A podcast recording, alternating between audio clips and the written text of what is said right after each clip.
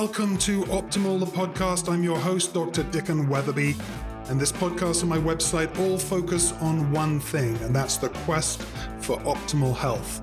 Our goal is to help you, to help your patients achieve optimal health so they can experience an optimal life. If you've enjoyed this podcast, please subscribe. We're on Apple Podcasts, Google, and Spotify. And also make sure to go over to optimaldx.com and check out our resources on the site. Now, without any further delay, is today's episode.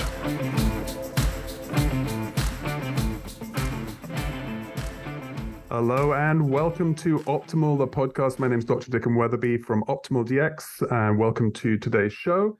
And I'm joined as usual by uh, Beth Ellen DiLuglio in Naples, Florida. How's it going, Beth? Hi, it's going great. Thank you. Just went through Hurricane Idalia. So mm-hmm. uh, I think mm-hmm. that's the second hurricane in less than a year, maybe. Hopefully that's it for the rest of the season. But I'm glad to hear you got through that okay. Well, today's guest, I am super excited about someone that I've been following for many years. Uh, this is Dr. David Brady almost 30 years of experience as an integrative medicine practitioner, over 25 years in the health sciences academia, licensed naturopathic medical physician in Connecticut and Vermont, board certified in functional medicine and clinical nutrition, a fellow of the American College of Nutrition, completed his initial clinical training as a doctor of chiropractic. He is also the chief medical officer for Diagnostic Solutions Lab and Designs for Health, two very impressive companies. Is also the former long term vice president of the Division of Health Sciences and director of the Human Nutrition Institute at the University of Bridgeport in Connecticut, where he continues to serve as an associate professor of clinical sciences. Maintains a private practice, whole body medicine, in Fairfield, Connecticut. He's also an internationally sought after presenter on nutritional, functional, and integrative medicine. And we are delighted to have you today, Dr. Brady, on Optimal Podcast. So, welcome.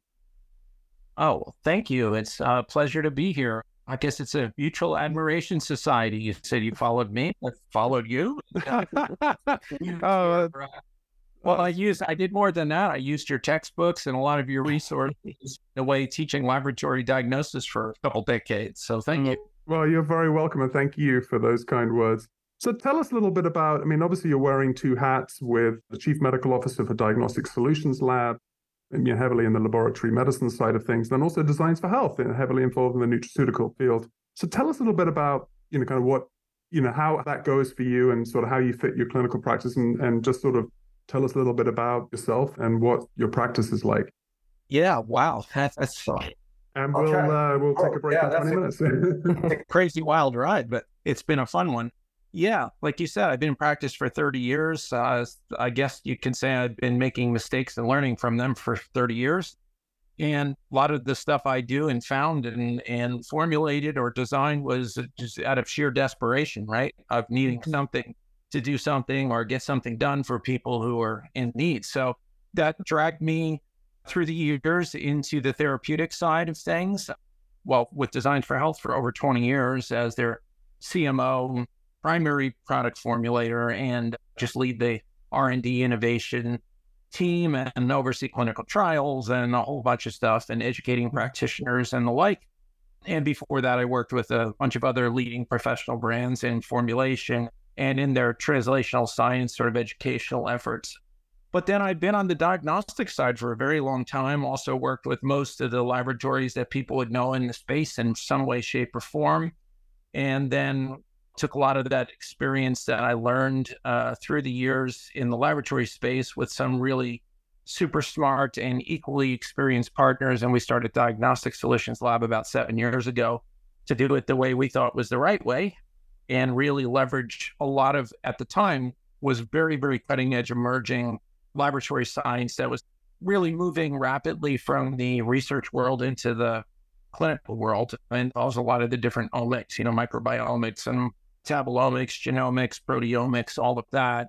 We were really wanting to leverage that, but with a functional, integrative naturopathic medical twist to it, which is different than the way it's often used in more research settings. So it's been a really cool challenge. And I think we have succeeded in many ways in bringing a lot of really cutting edge, cool tools to our profession that can be used in people with chronic complex disease that we usually treat. So it's been really cool. And then, you know, I had my whole academic side for 25 years in academic medicine at the end, the last 10 years overseeing the entire allied health science division for a university. So that was interesting and brought me into a lot of the different health professions, allied health and medicine and PA and nursing and everything else from conventional to integrative. And along the way, I had the pleasure of teaching all those different professionals in training, mostly differential diagnosis, laboratory medicine, management of complex chronic disease. So,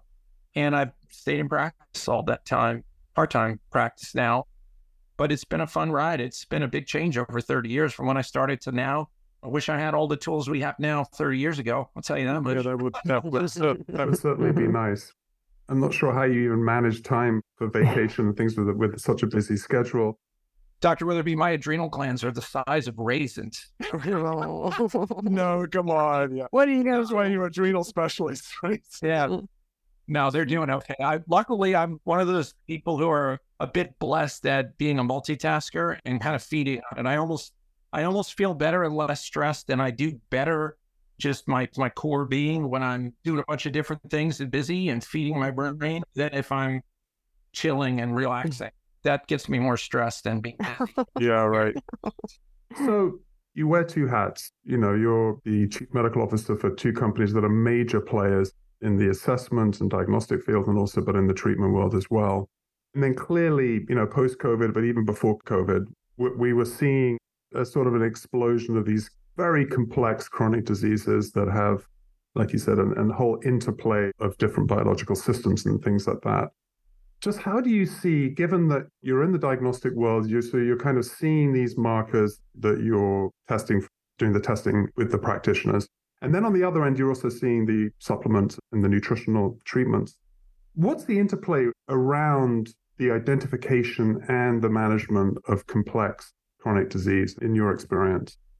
Well, I think for a lot of my career, the management of complex chronic disease, at least I'm mainly speaking now from the functional integrative end of things.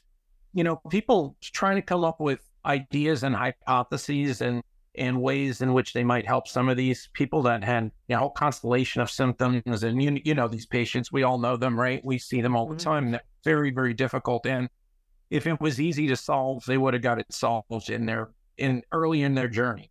Usually, it, by the time they get to us, they've been through every conventional specialist known, and oftentimes either they've thrown up their hands and told them there's nothing we can do, or they're being just symptomatically managed and they're on 12 medications for 12 symptoms and do all other medications to manage the side effects of the first 12. So mm-hmm.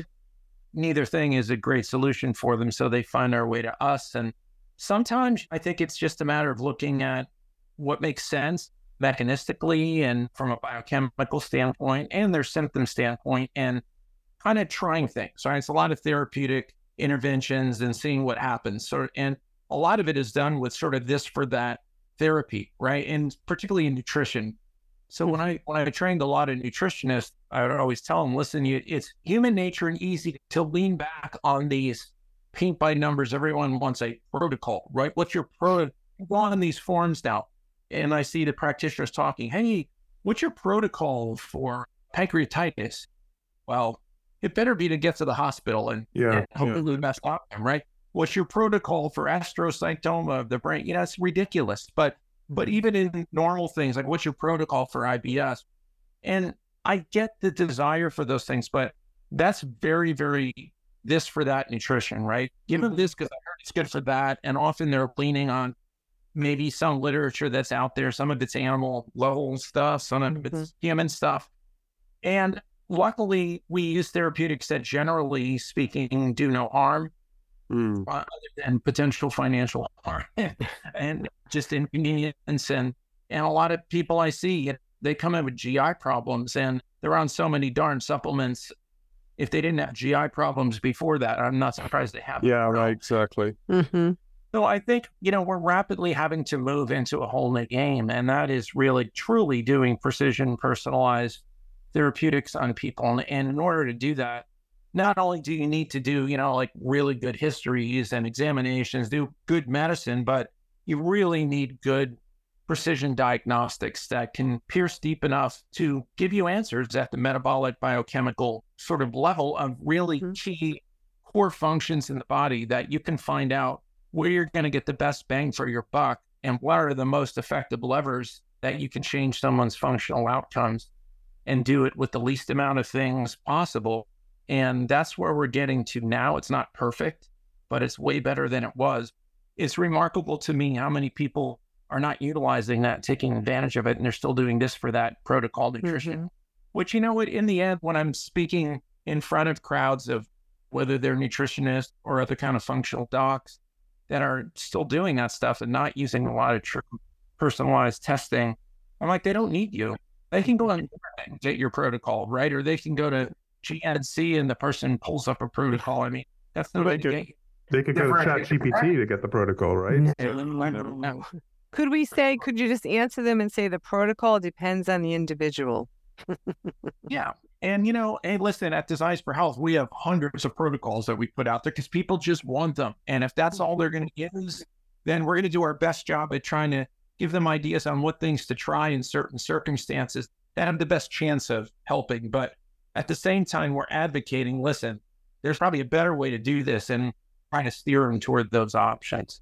So I feel like you've really answered a really big question for me. And I really, the work that I've done is around functional blood and trying to get people right. to use a blood chemistry and CBC analysis to do exactly that. And obviously, our output is different than yours. With Diagnostic Solutions, you've been with them for seven years. I know a little bit about the history of the company, but maybe could you enlighten our listeners as to kind of what what type of testing Diagnostic Solutions does. And I'm fine with you doing a shameless promotion here because I, I, want people to get this information because it's needed. And who better mm-hmm. to get it than from you? So maybe just talk about Diagnostic Solutions. Why were you drawn to them as a company, or was it, or did you help form? I think you may have helped form the company, but I know that Dr. Richard Lord, I think he's been part of that group or well i worked with richard many years back when he was one of the brainiacs at Metametrix. yeah, Labs. Yeah. And he's not part of DSL, although he's a, a very good friend of mm-hmm. DSL. He's kind of in semi retirement at this point from actually working with labs, but certainly I was very influenced by him. Uh, he's a sort of a mentor in at least that type of laboratory science to me. And then some of my other partners that I started DSL with, we did work together and cut our teeth, if you will, at Metametrix. And it was a very innovative lab at the time. It was really the lab that was pushing things forward. And then the other labs were kind of copying what they did and then scaling it because they were bigger companies with bigger outreach and bigger marketing or what have you. But mm-hmm. they were really the ones taking the chances and doing really cool, innovative stuff. So, and we worked together there. And then they got acquired, doubled up how the industry goes, right? And things changed, you know, and it became more of a corporate thing. And we weren't really satisfied with that. And we weren't really satisfied with some of the stuff that was going on in integrated functional lab space. I mean, for instance, the GI testing, the stool testing was the same as it had been for 20, 30 years. I mean, nothing mm-hmm. really changed. It was old school microbiology and sensitivity that really didn't work very well. Some kit based stool chemistries. It really wasn't all that advanced.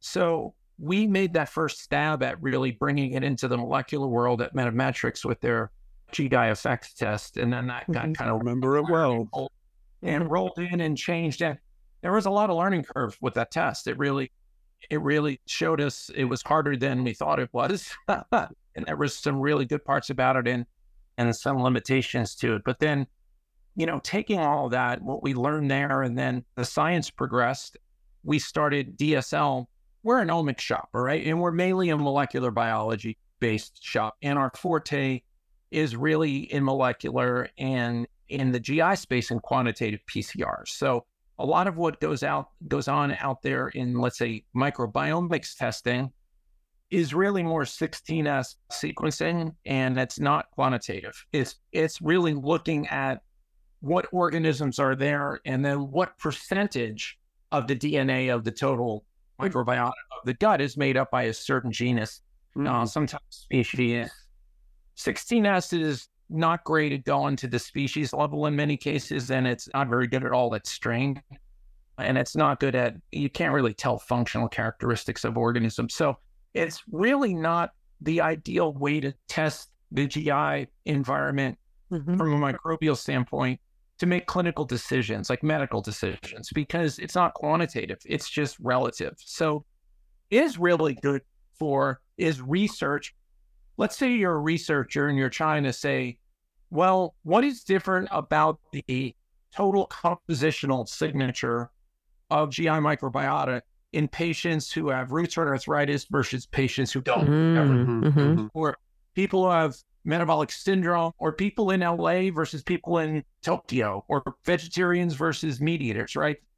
For that, you need sequencing because you need a 30,000 foot view down to the landscape, right? You need to know mm-hmm. what all is there and what are the relative percentages of things. But when you're trying to make a diagnostic decision, does Mary Jones have a pathogenic infection or does yeah. Mary Jones have dysbiosis with specific organisms?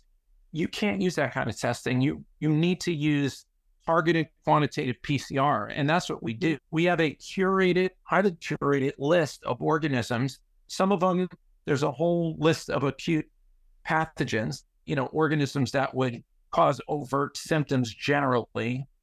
Things like Campylobacter and C. diff and enterohemorrhagic E. coli and all the bad, sam- you know, Salmonella and Yersinia and all the real bad bacteria and Giardia, Entamoeba histolytica and so and so forth in protozoa and then norovirus, adenovirus, things like that. But then also using very targeted quantitative probes for your beneficial organisms or your commensals mm-hmm. organisms. So everything from what clinicians tend to think of as beneficial organisms, which are things like lactobacillus and bifidobacteria, which are not really normally a substantial part of the human microbiota at all. They, those are mm-hmm. additive outside organisms given for some functional effect. But the real commensals that move the dial are different, you know, and they include things that people have become more aware of in the recent few years, like Akkermansia, Muciniphila, mm-hmm. Faecalibacterium prausnitzii, and Roseburia, and others. We're looking for those.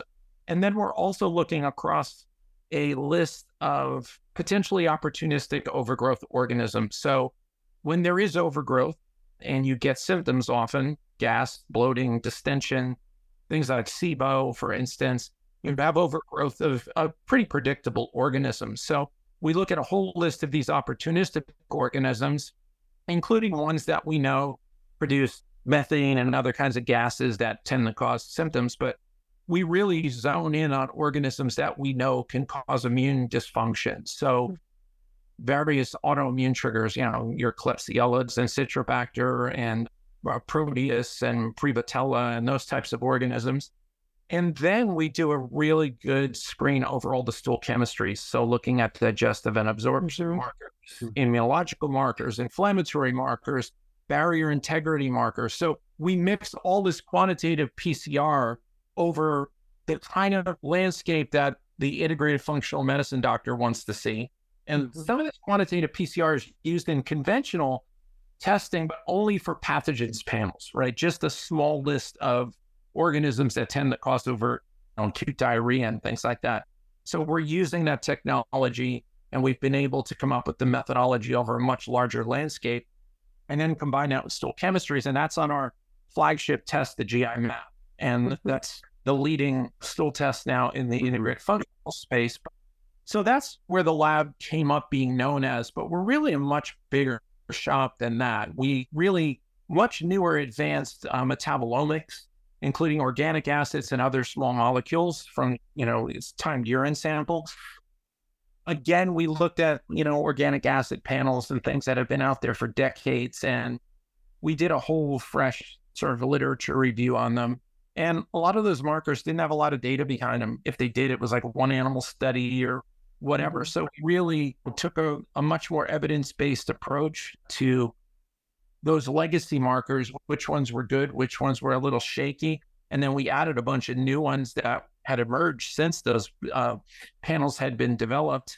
And, uh, and then we transferred it on to the latest, you know, methodological instruments, right? The best way to do them. So that's our omics testing. And we do a lot of cytokine testing. Uh, you mentioned, you know, COVID. We do a lot of long haul COVID testing and things like mm-hmm. that for cytokine abnormalities. You know, there's different aberrant cytokine signatures associated with different specific clinical conditions, and that can be used to not only diagnose those conditions, uh, but follow treatment serial assessment. And then we do some immunology stuff. We do, you know, some food sensitivity testing, but we also do genomics and we do genomics a little differently in that we do all of our own sequencing and develop data sets. And then we have a couple of different options and tools to transfer that very large uh, genomic data set into medical genomic informatics platforms that was designed by Peter D'Adamo, mm-hmm. one of the brainiacs of our uh, yeah. I worked with Peter hand in hand on this because I brought him to the University of Bridgeport to to uh, start his his Center of Excellence in Generative Medicine originally, and we did a lot of his team did a lot of the work there, and really refining Opus. And we use an iteration of Opus in the DSL testing called Genomic Insight. It's an easier version of Opus to use, so you don't have mm-hmm. to be like this super high level genomics nerd you could be a clinician that can just go in and like kind of mm-hmm. it automates it a lot. So that's what we do. And we're adding different types of testing and stool metabolomics and other things all the time as they come out. We're working on some really cool anti-aging panels and just trying to stay really ahead of the mm-hmm. at the tip of the spear. Fascinating. Well, thanks for taking us on a journey for that. Man. it's really, I mean, I have a quick question. Can yeah, I ask a quick question? No. So, with the testing, let's say you find some pathogens. What is your favorite natural antibiotic, and how do you get probiotics if you use them to actually colonize in the gut? Oh, well, that's a good question. Loaded question. My favorite, my favorite antimicrobials. If a lot of the older tests had these sensitivity tests, they call them, right, with or individual like volatiles and things like that. Those sensitivity tests are not, to my they're not really worth the paper they're printed on because they're not really indicative of what happens if you orally ingest that botanical or that volatile oil. Okay, because they're what they're done.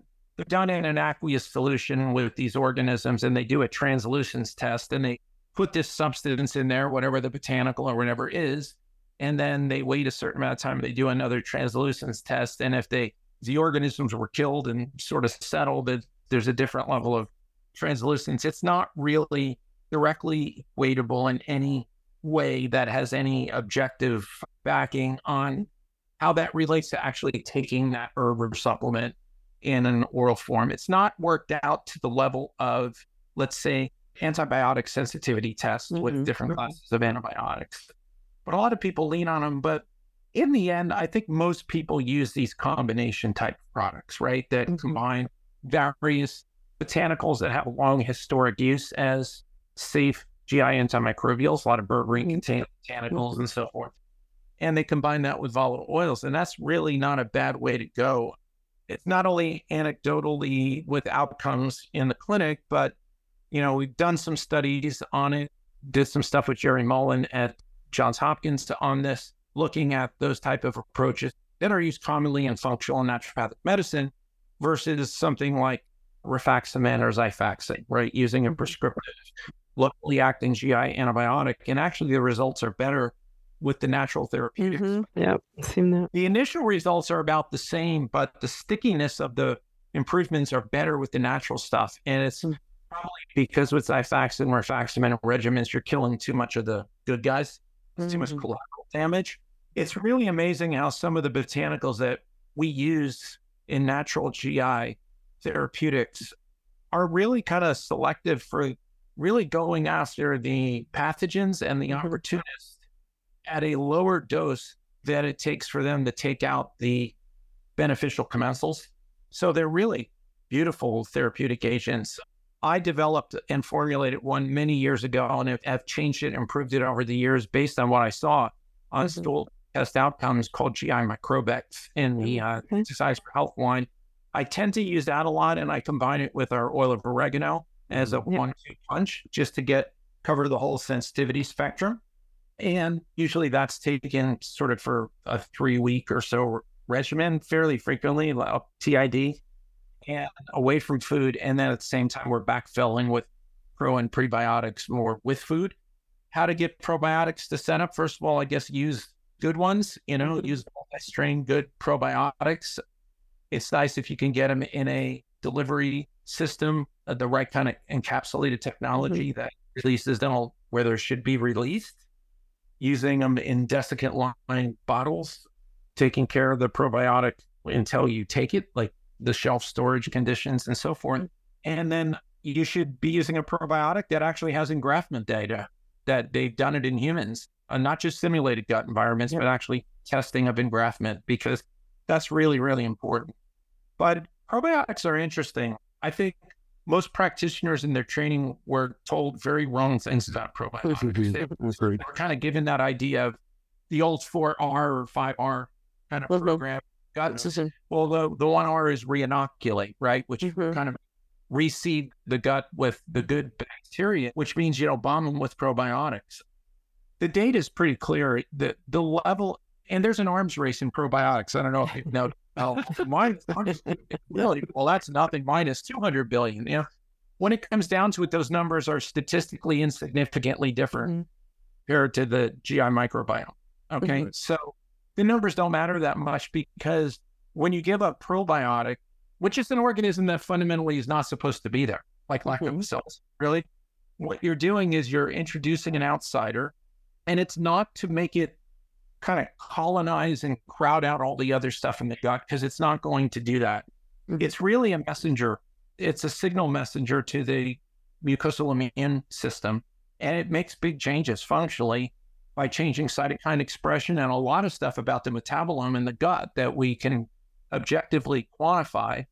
But it doesn't fundamentally change the commensal foot, you know, fingerprint, if you will, of the mm-hmm. person's mm-hmm. GI microbiota only temporarily. Like if you transient, do yeah. quantitative, yes, transient. So you'll get higher levels of lactobacillus, let's say, on post testing if you're using a lot of oral probiotics. But mm-hmm. if you stop taking that probiotic within weeks, it'll go back All right. So they're temporary therapeutic agents where the goal is really is to come up with how to favorably change the true commensal fingerprint of someone and right now, the biggest tools to do that are dietary changes, mm-hmm. probiotics, postbiotics, things like that, polyphenols, uh, some of the prebiotics, as we know. Sometimes the downside of those is people with dysbiosis, overgrowth, SIBO, you can make them worse. Mm-hmm. Mm-hmm.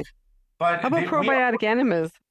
I haven't used those a lot, so I can't really speak like on clinical outcomes on those. I know we are working feverishly right now with partners on actually orally deliverable commensal organisms that are strict anaerobes and facultative because now there's ways to lyophilize those organisms and to stabilize them in an oral delivery that we have in engraftment data.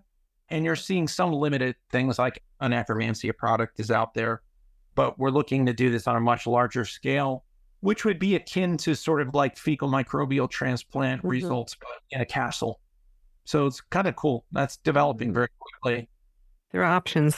yeah.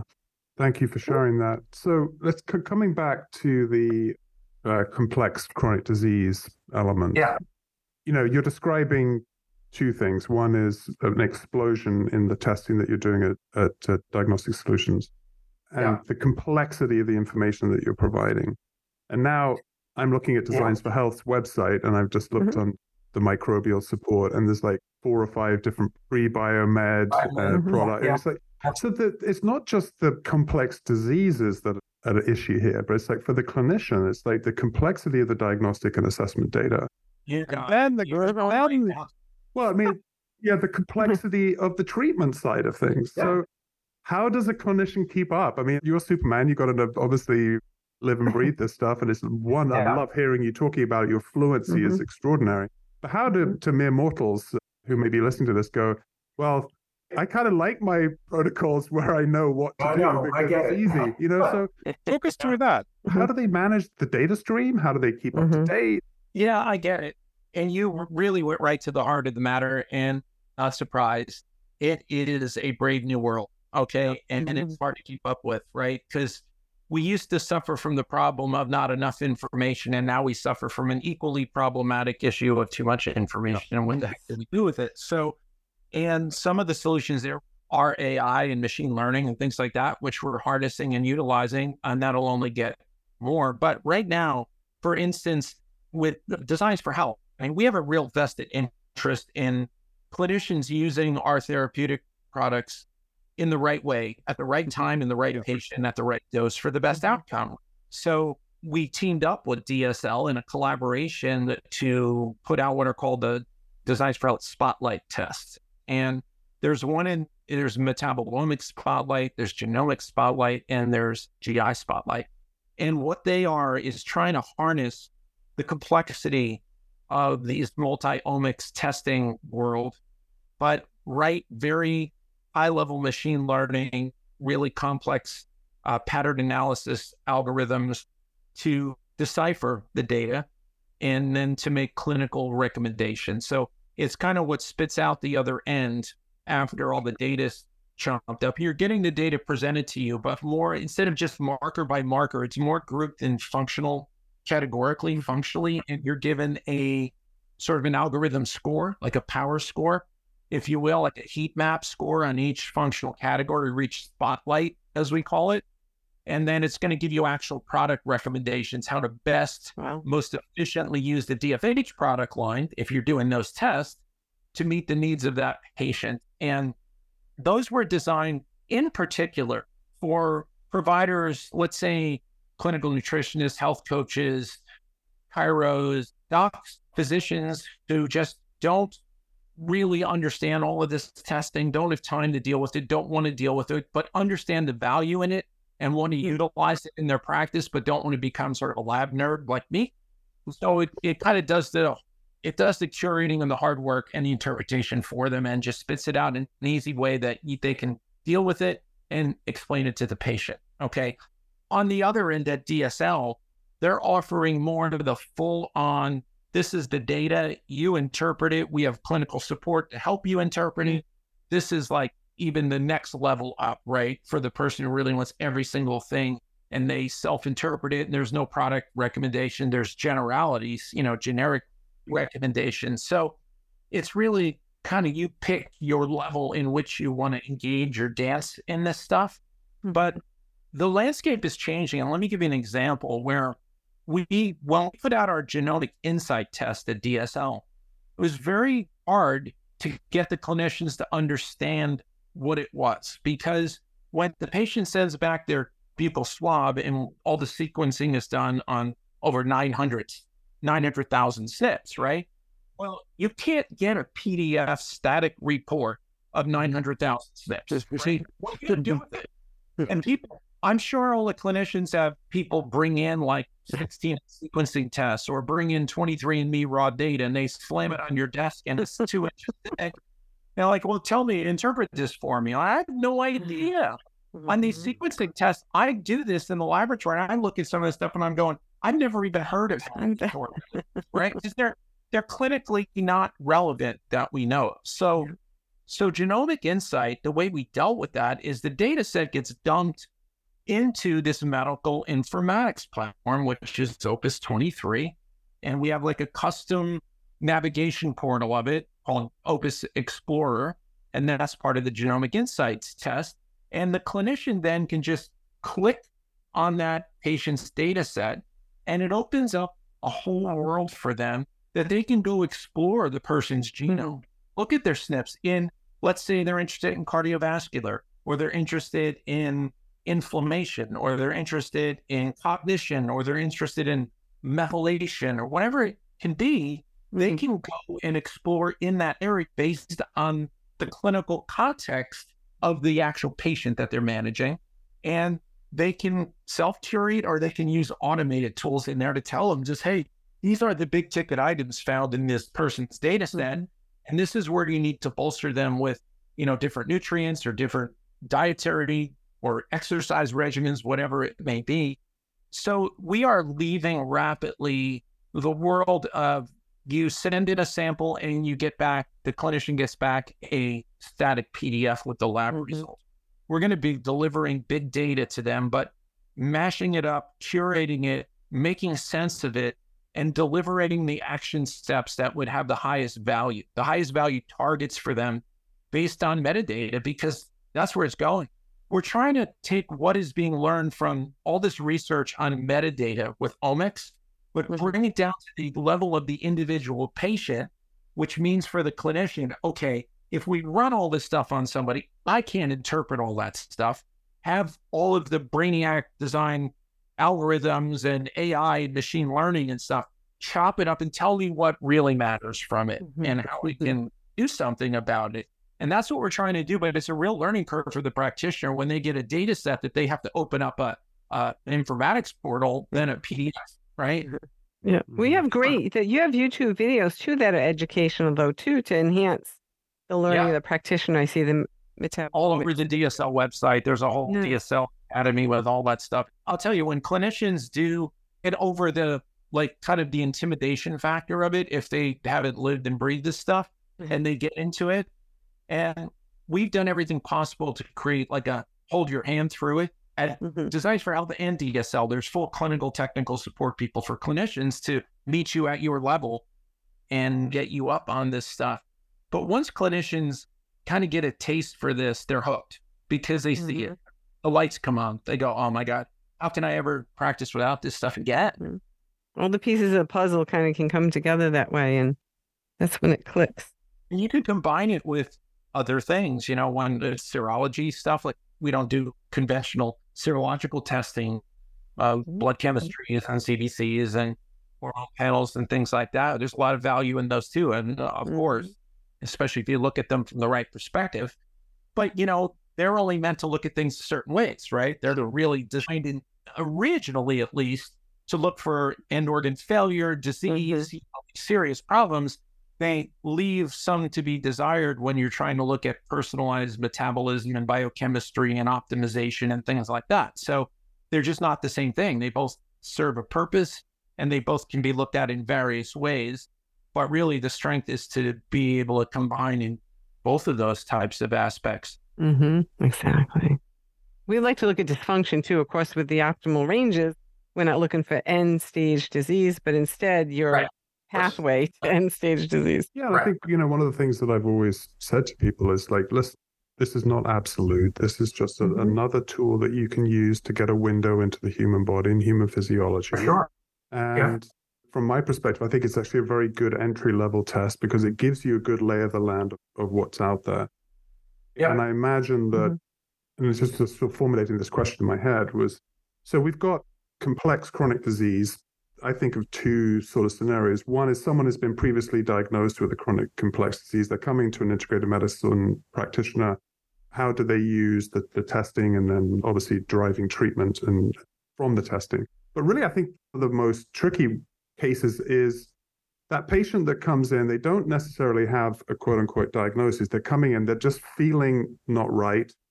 And I'm wondering from your perspective, if you have kind of like a looking at the DSL line, maybe sort of a an assessment diagnostic triage, you know, what would you start at first as kind of your um, and what criteria would you use to maybe move into some of these omics testing? Because clearly you can't do them all the, mm-hmm. com- the complexity and the amount of data that you would receive would be overwhelming for mm-hmm. anybody.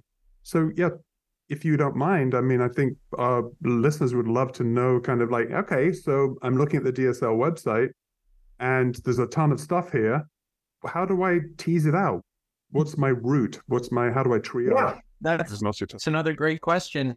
It really depends on the context of the clinical case. All right. Let's say someone was coming in and their main issues really were GI issues, right? Whether they're coming in having had a diagnosis of IBS or maybe they have frank IBD or maybe they just have a whole bunch of GI symptoms and that's their major complaint.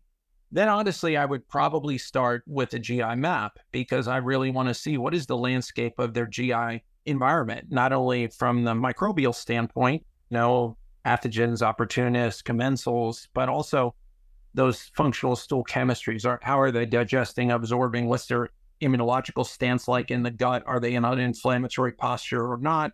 Do they have likely gut barrier integrity, leaky gut issues? Do they have blood? Is there any dangerous things going on there? So I'd probably do a GI map because you know, in functional integrative and naturopathic medicine, I think we all kind of agree that if someone's guts are wrecked, mm-hmm. they're going to have a hard time being healthy, right? So it's not a bad foundational place to start.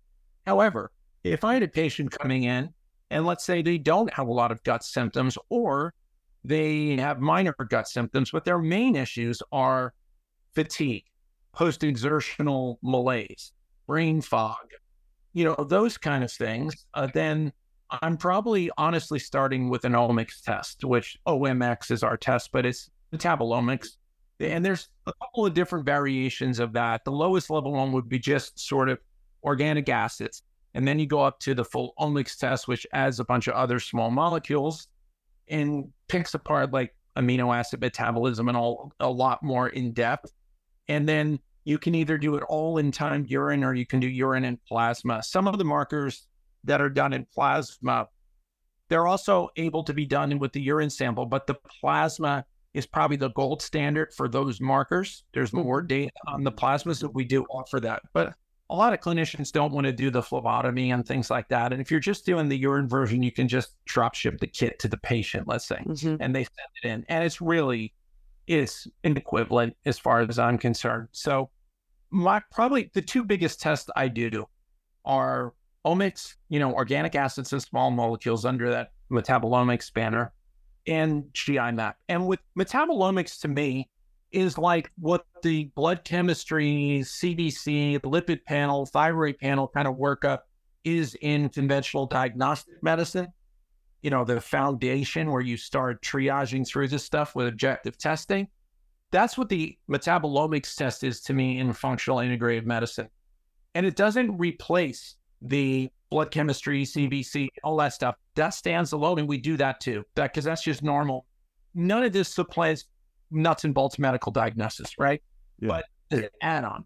But the metabolomics, you know, you mentioned Richard Lord. I think Richard once said this, talking about organic acid testing at the time. He said, you know, it doesn't tell you everything about anything, but it tells you a decent amount about a lot of stuff. You know what I mean? Like in its, in its folksy Georgia kind of way. Is it tells you fundamentally are the cells making energy? Are the mitochondria working? And if they're breaking is it anaerobic or aerobic breakdown, where it is, where the metabolic lesions may be, and therefore what enzymes involved and what nutrient would be involved to catalyze it, and what you can do to try to therapeutically bridge it, right? Mm-hmm. But it's going to tell you also unique personalized need for really key enzymatic cofactors because it's looking along the chain of biochemistry, right? So it'll really tell you to a much higher level than I think serum testing, for instance, do you need more specific B vitamins? And if so, which ones? Or specific minerals and things like that? Because it's using functional outcomes to mm-hmm. derive. But it's going to tell you a lot about, you know, neurotransmitter status because you're looking at metabolites of epinephrine and norepinephrine and dopamine and serotonin and catecholamines in general. And in our case of our omics, you know, cortisol and those types of things. So that tells you a lot about patients who have anxiety and depression and insomnia and unrefreshed sleep and pain perception disorders and on and on. A lot of our patients, right? It gives you some information on detoxification. You know, are your routes of detoxification working fairly well? Are you being exposed to some ubiquitous toxins and struggling trying to process them? It gives you information on the GI tract, not like a GI map, but it'll give you kind of chemical evidence of likely dysbiosis or microbial overgrowth. And for digestion, are you producing a lot of putrefactive factors in the gut and leaving them there? And the the microbes are feasting on them, let's say. it tells you if you're under a lot of oxidative stress. And I'm sure I'm leaving stuff out, but it tells you a whole lot of stuff That's to get started. Yeah. yeah. Yeah. So it's like a triage test in a way. And then genomics I probably use the least of the omics. And honestly, and I know that might be blasphemy to some people listening because a lot of people, when SNPs first came out, thought they were the magical cure to everything and almost based their entire practice on SNP analysis. And oftentimes it's on a really small number of SNPs, right? So it's like mm-hmm. methylation SNPs, like 5-methyl tetrahydrofolate reductase. Mm-hmm. And I'm not diminishing the value of those, but you know, looking at specific SNPs or small numbers of SNPs is really extremely myopic. It's mm-hmm. really looking down in a needle hole, right? And genomics are useful, but genomics are all about potential, right? It's what's more likely to happen or not. It's not really what's happening.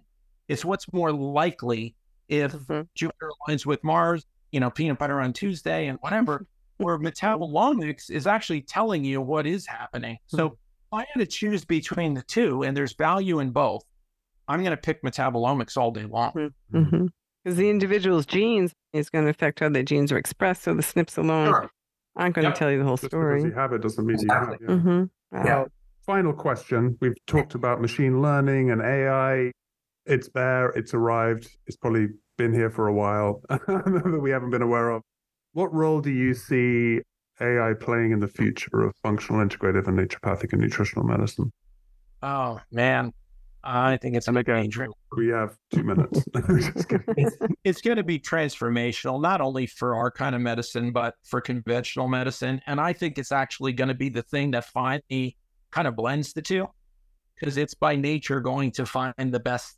It always, like when I did my hospital rotations in medical school, it always blew me away that the different patients, same disorder, like a yeah. lumbar disc, if they went to the orthopedic spinal specialist, they got an incision six inches long. They got a few multiple segments fused. Mm. You know, they're using drills and saws and and playing, you know, ZZ Top over the stereo and the OR. And then the other patient goes to the neurosurgeon. They have a suture, you know, a incision that's a half inch long, and they're wearing microscopes on their eyes and they're playing mm. classical music. And they two totally different approaches to the same problem.